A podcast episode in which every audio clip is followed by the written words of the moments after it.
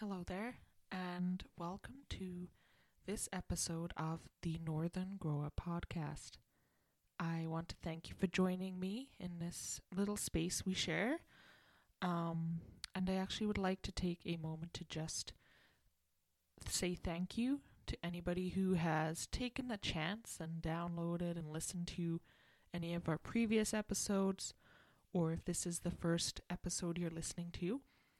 Um, once again, a big thank you for that. A lot of the time, I feel the first few episodes of anything, any new podcast, it's a bit of trial and error. But I feel we're hopefully on the right track, and I have many, many more recordings in the works, and hopefully we can get those out there as soon as we can. So, for this episode, we are going to be talking about composting and I would like to share our little composting setup here, what works for us in our garden, um, why I think it's so important to do, and in fact, why we should be doing it, I believe. Um, it's hard to believe that, you know, when I first started those first steps into gardening so many years ago and we were living on uh, in an apartment and we gardened on our balcony in a container garden. And I think back to how I never composted. And in all honesty I was still in that mindset that I thought it was like gross.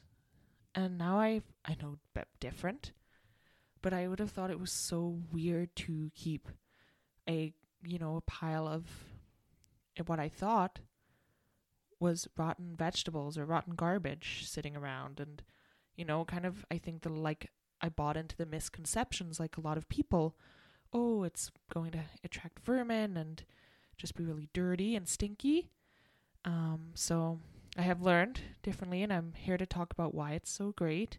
And i did learn a little bit more about why it is so great why we need to do it um, especially if for me and for us I really want to employ um, best practices when it comes to gardening. And I do think it's our duty to live and garden as sustainably and produce produce a garden, produce food, produce seeds as sustainably and not just sustainably but regeneratively. Um, so when I was teaching a grade four class and social studies and we discussed sustainability and Sustainability means just pr- being careful with how you use something so it lasts longer. So you're just using a resource carefully so it lasts longer. And I thought, well, even living and gardening in a sustainable way, is that quite enough? Maybe we can do better. And of course, that's when I went on down that loophole and started looking at regenerative gardening, regenerative agriculture, and composting is one of those regenerating practices that you can bring into your garden, whether it's big or small. Like, there are lots of little methods and ways, even if you have a small garden space, you can be composting, and there is tons of information on the internet about that too. Lots of really, really good um, information. So, why do we even want to compost anyway? What are we doing? So, the basic breakdown of why you're composting is it is reducing waste that goes to landfill. So, food waste that goes to landfill, it is just that it is waste. It is not food is made up of nutrients, um, minerals, um, you know, it's made up of elements as well. Carbon, for example, it's made up of all sorts of things. And when you put those into the landfill, that is just wasted. Okay, that is just wasted.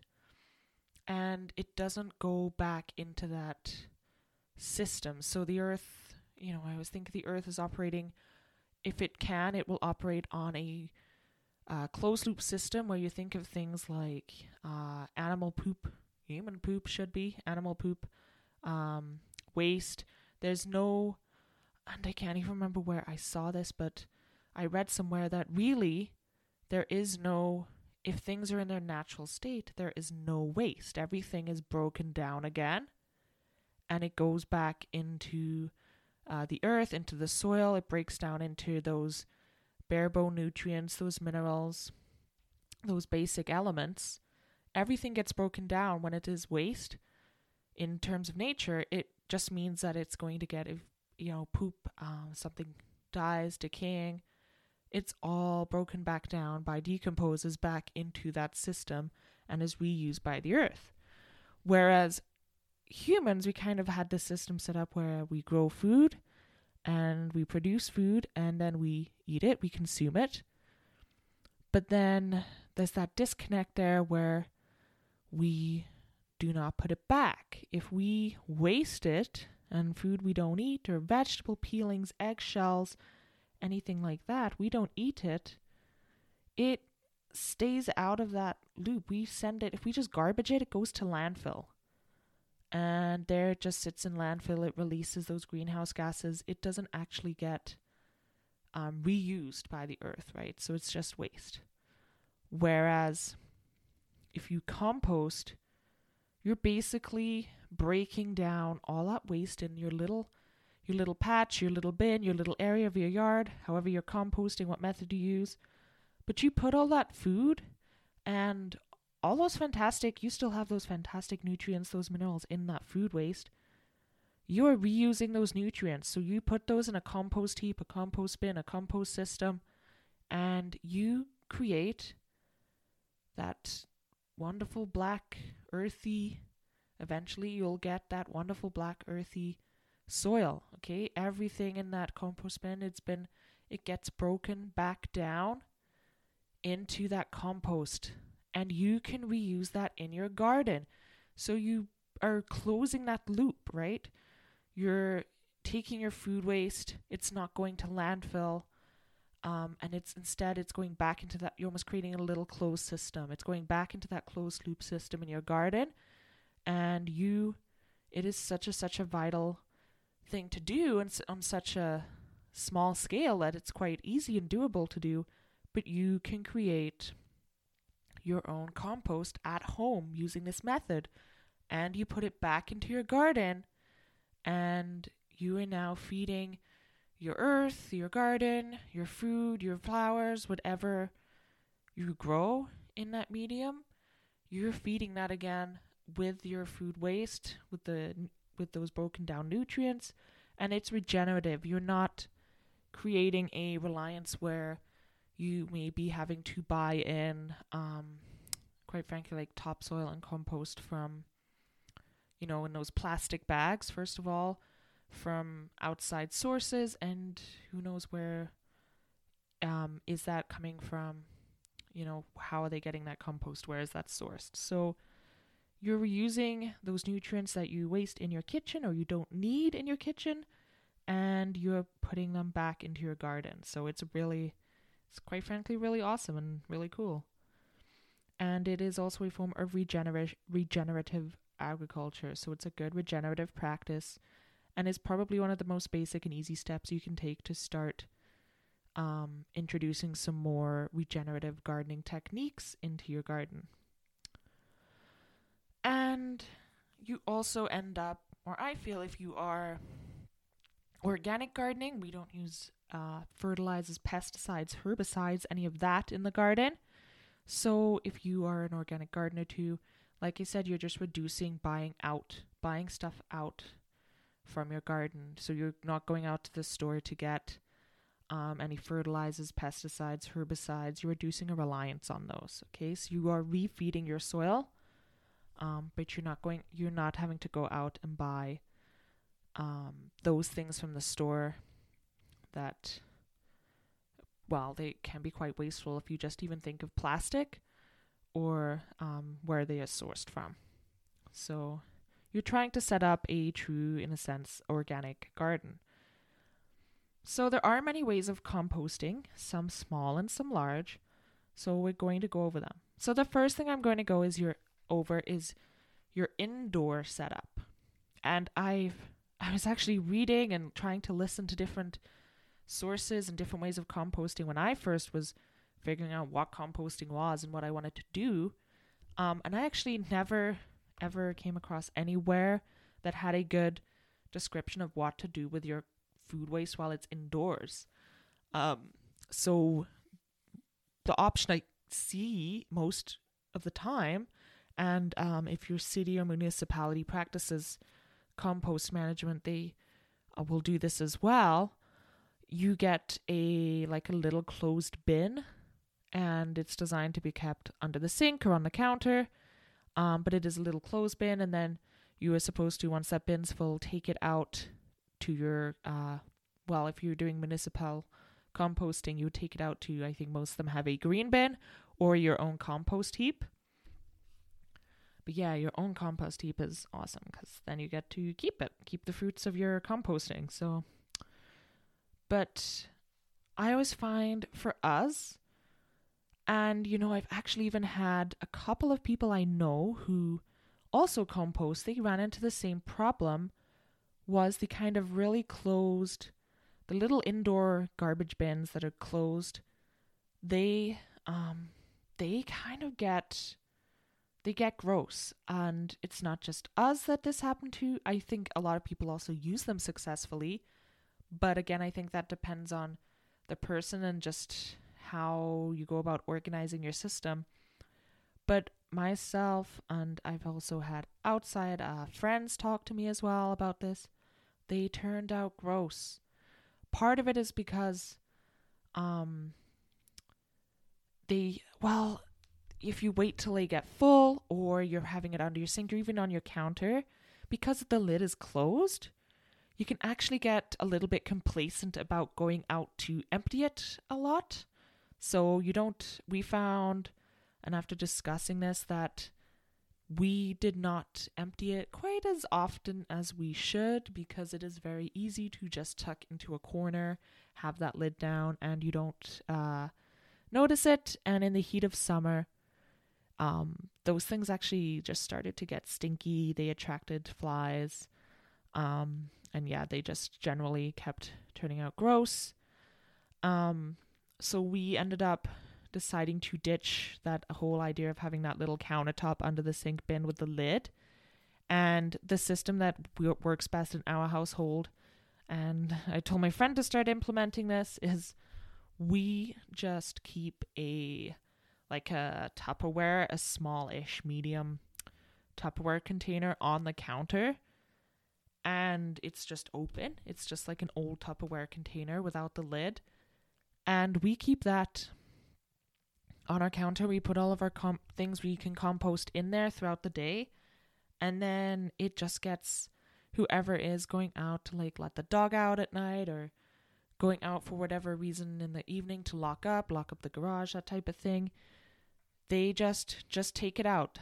Or even if nobody is specifically going outside it's 2 seconds to or 2 minutes to just grab that tupperware off the counter and run out to the compost and toss it out and I know some people might think it's kind of gross to have all that open food on the counter, but for us, it works well because actually seeing it there and knowing it is open, it just makes you take notice of it more. So that is our system for the indoor setup. We just have an open, basically an open bowl, and we just at the end daily we toss that outside in the garden onto our compost. And it seems to have been the best. We have not forgotten about that one, so works better. Um, what can go into your compost? So let's start. So that was our indoor setup. Um, but please take a look around. There are tons of really great options. And then I've also been seeing, um, even in places like your Winners, your Home Sense type stores, or looking gardening centers, if you can find one first, try and get a recycled one. So find one secondhand.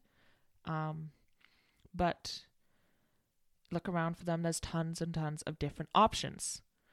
So you'll find what works for you. Um, what can go into your compost? So when you're in your kitchen and you're actually, or in your garden and you're actually going through your waste, what can go into your compost? And again, once you get started with it, it seems like you're having to put in extra work. And at first, you might be like, oh, this is just going to be a lot of extra effort. It's really, really not. It takes it's the same amount of time to go put it in a recycling bin or a waste can, except you're just diverting it into a different garbage can. So it does not take extra time to compost. Um, but what can go in? So things like vegetable peelings, eggshells, plant waste, so cuttings from our garden, um, grass cuttings, although we tend to leave our grass cuttings out on the grass um, and the leaves for the insects quite a bit. But you can put in plant waste, garden waste, and basically, I kind of think of that. I take that philosophy of just plant waste indoors as well. So anything that is any food that is basically plant based can go in your compost heap. Um, so even tea, gr- coffee grinds, um, tea. Now with tea, we found the tea bags do not compost. Those little tea bags, and this is actually what encouraged me to make the switch to loose tea rather than buying tea in little tea bags, is because those little tea bags contain. Um, they're actually a lot of them have little microplastics in, and they did not. I found those little tea bags did not compost. So we've switched to loose tea, loose coffee, coffee grinds, um, vegetable peelings, and basically anything that is a plant based item or eggshells, we put in the compost heap. Yeah, and you definitely do not, um, you don't want to put meat or dairy in your compost because those, um, that will attract, that's the thing that kind of attracts that bad, the bad bacteria. It also attracts, um, that's the thing that will make your compost stinky and attract meat, uh, attract predators. So I've met a couple of the people who complained about composting because their compost was stinky, but then they're throwing meat onto there. So you definitely don't want to do that, okay? Um so that's what can go into your compost. And we also we also layer our compost with um, hay and straw, straw bales. We got a lot. Um, you can get a lot of um, ones that are recycled. So some cities or events might use them, or and then they don't need the straw bales, and you can pick them up for free. So like sled hills, sometimes a lot of sled hills will use straw bales over winter um, to pad around the side of the sled hills or ski hills, and then they um, don't need them come the spring. So we pick up a lot of straw just for composting that way and for mulching our garden that way. So it's really good once you start to be able to reach out as well and find find little ways like that of reducing waste. So you now have your compost. So your outdoor compost might look different from everybody else's. There's different ways of composting. Um depending on your space. So you might have there's lots of ideas on the internet on ways to do this, but you might just have more of an outdoor little bin that's a closed compost system outdoors, and you might dig that little uh, bin a little way into the ground. You might drill some holes. You can drill some little holes in the side, and you just toss all your waste and garden waste and everything, your compost materials, into the top. And because it's a little ways in the ground with holes in there, um, little worms, those worms can get in and they can start breaking down that material, having a great time in there, and you can start to get that compost being produced at the bottom. So it is a bit of a layering. It looks a bit layer ish when you look at your compost heap. If you were to do a cross section, you got your waste going in at the top, and then you've got the worms working, and you have that um, compost at the bottom there. And I've seen a different um, how long it takes to get compost produced really depends on climate. It varies for everyone, but um, even 20 weeks I've seen as long as for us sometimes it can be like 20 weeks to even get any compost. Um, sometimes like for us we also just leave our compost sitting over winter and then we will take a look throughout spring summer and usually in the high, good height of summer we have that good compost there ready to use. Um, but it really depends. It's going to be different for everybody. And you can even get compost like um, additives um, from garden centers, like you can add in, and that will speed up the process. Or, so that's you could have more of a closed type bin in your garden, or you can have more of like an open heap, which is what we have. Um, and we have our open heap in uh, it's a heap but it is contained a bit with um, pallets so it's kind of uh, in a pallet almost like an open pallet. We have a little heap in there, um, but you do want to make sure it's on level ground. It's well drained so water doesn't pool around the bottom of it, so water can drain away. Um, and you want to make sure that you're getting that good mix. We call it the good mix of greens and browns in there. So just getting a good mix of, you know, plant waste, garden waste. You can also you want to aerate it as well. So a technique that you can do is scrunching up like brown cardboard and tossing that in, um, especially because a lot of people get online delivery these days. You can um, scrunch up like brown cardboard into little balls and toss that in to create air pockets. But you do want to ensure air is added in. So turning regularly is a really good way of doing that. We just go in regularly with that pitchfork and we just turn our compost regularly, aerate it up, add in the air, and just get it mixed up. And worms are your compost friends. So once you have a compost set up, you've got to make sure you're aerating it, you're adding in a good mixture of waste, and you got to make sure that worms can get in there. Worms are your compost friends, so they will have a great time in there. They break everything down, and um, if it is on level ground or buried a little way in the ground at the bottom, that can ensure worms will be able to move in and out of that space. And how do you know your compost? So that's it. You're once you're set up, super easy.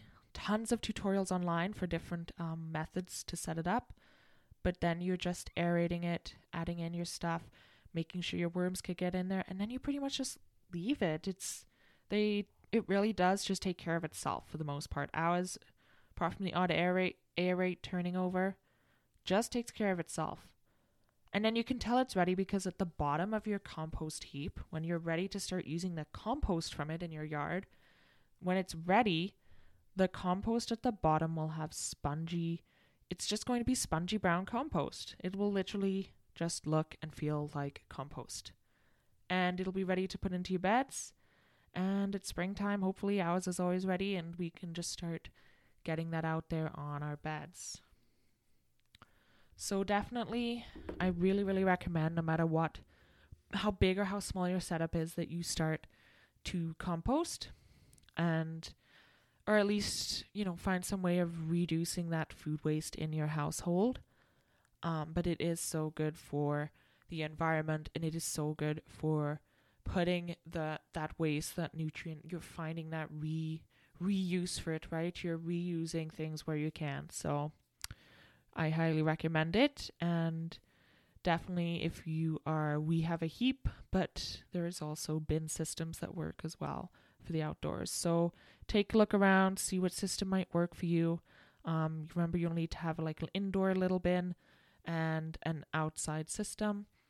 And yeah have fun composting.